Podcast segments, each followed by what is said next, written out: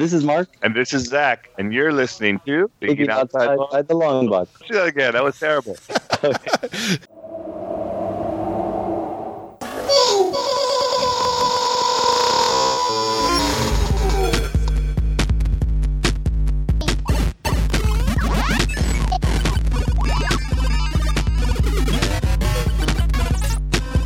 Albie here with uh, Thinking Outside the Long Box. We're at San Diego Comic Con, and I have the great opportunity to talk to David Lucarelli. He's the author of Tinseltown. It's a five issue limited series comic, and it's also now in uh, Director's Cut. Can you tell me about the Director's Cut? Yeah, so the Director's Cut graphic novel edition uh, collects all five issues of the Alterna miniseries. It has five additional pages of comic content, and it also has a bunch of uh, new pinups that go along with that as well and we actually just did a second miniseries called Tinseltown Losing the Light.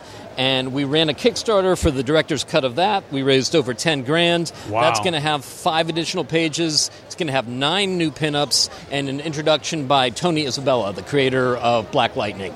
Oh, wow.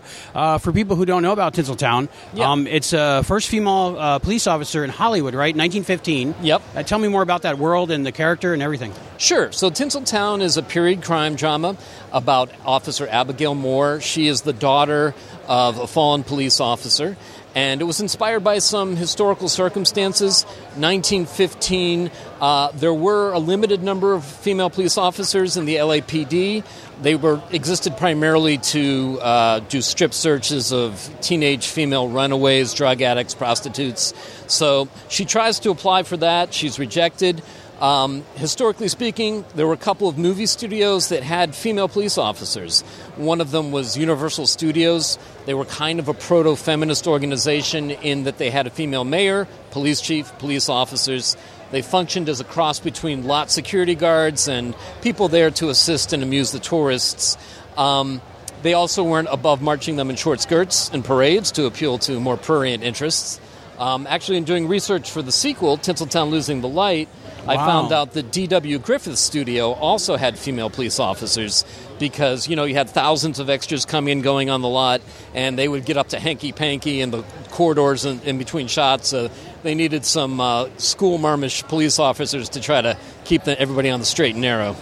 When did you get the idea for uh, this whole universe and the Well, story? So my mother was a police officer in Pittsburgh for over 20 years, and starting in the 1980s. And you know, it was really difficult for her. She went through a lot. Uh, and so I started researching the, the history of some of the first female police officers, and I stumbled upon this connection between Hollywood and female police officers. And my day job, I'm an ADR mixer um, Nice. for recording actors and actresses in TV and film. So, you know, I, I've, I've spent uh, 20 plus years on movie studio lots and things like that. So I kind of combined uh, my knowledge of the one with my experience having a mother as a police officer and came up with Tinseltown.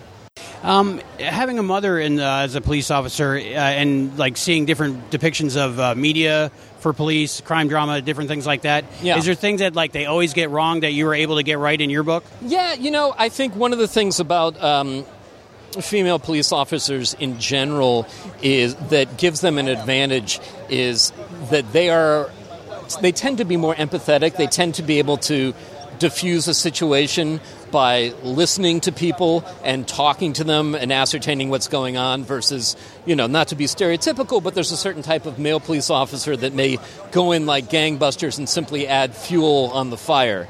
And, uh, you know, so my mother had all kinds of experiences. She had a meat cleaver thrown at her, it missed, uh, luckily. Uh, she, she and her partner apprehended a murderer, and uh, her, her captain. Um, she was up for an award because of that, and he he conveniently neglected to tell either of them about that, and simply collected the the reward for himself. So, you know, Were, were you able to incorporate any stories that she had told you over the years into your uh, writing of this character?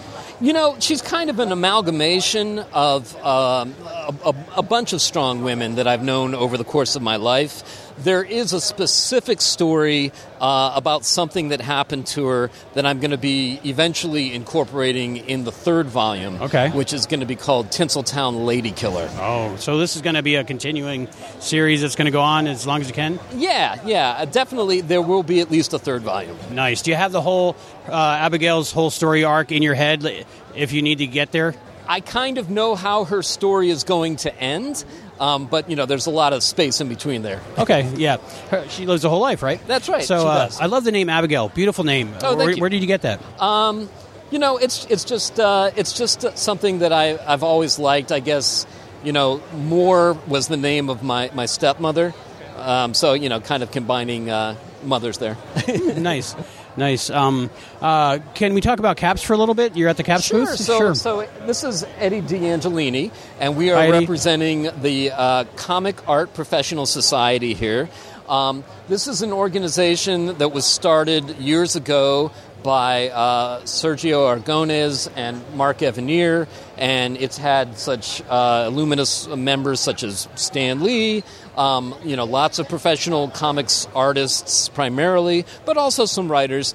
And what it is is it's an organization that meets once a month, and they sometimes have guest speakers. Um, you know, I've attended uh, meetings where they've talked about how to get your comics in libraries, alternative distribution methods, uh, how to use simple animation programs. So, you know, it's kind of a, a social thing. Making comics can be kind of a solitary thing. So, an opportunity to meet some of your fellow creators, learn from them, and uh, they do virtual meetings as well. So, the meetings currently are taking place once a month in Manhattan Beach, but you can also, if you join, um, you know, go on to the Zoom meeting and, and be part of it that way too.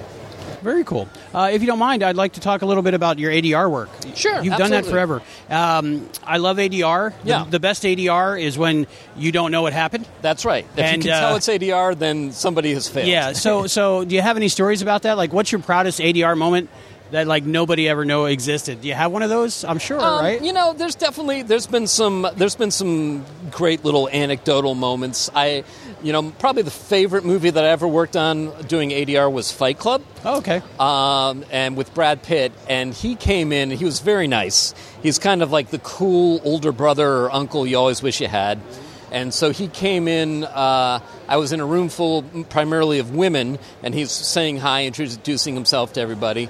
And he looks at me and he goes, "Now you, I think I've worked with before." And I go, "No, I, I don't think so." And he goes, "Hmm." Must be your sexual presence. Thereby giving me a story I can tell every woman I ever meet for the rest of my life. Yeah, Yeah. that's that's pretty awesome. Um, uh, before I knew about ADR, uh, I, I you know I, was oblivious to it. But once you learn about it and it's bad, it can always bring you out of a story. Is is there any like bad ADR that every time you see it, you're like ah, you cringe? Yeah, you know, I mean, I can watch TV and, and, and pick out stuff where I'm like, yeah, that doesn't quite match, does it? You know, I mean, it, it's an art, and it's It really really, it's down to um, it's down to the actor and the actress to recreate the emotion and the pitch and the projection and all of that, and I can do everything on my end to try to make it easier for them, but ultimately, it's up to them, and it's a skill that is sort of separate from acting. You can be a great actor and not so good at ADR, um, but the best, I think, is a guy like Al Pacino because he can do 32 takes of a line like keep the change. And each one is completely different from the other, and each one is perfectly usable. So, yeah.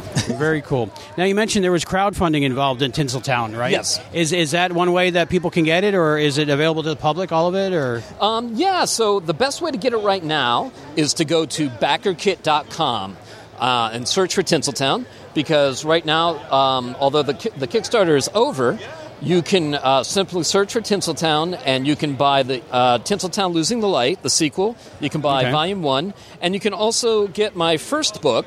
Uh, Children's Vampire Hunting Brigade, which is also featuring Tinseltown artist Henry Ponciano. Very nice. And if you're interested in that, uh, you can go back in the TOTLB archives and hear the interview we did with him before on it, and uh, it's really good. I thank recommend that.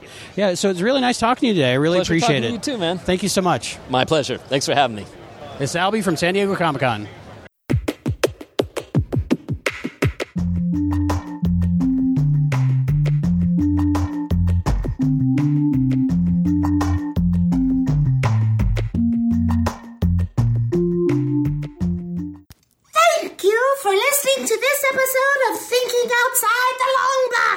Make sure to join us on Facebook, Twitter, Instagram, Patreon, and YouTube for behind the scenes information and more content.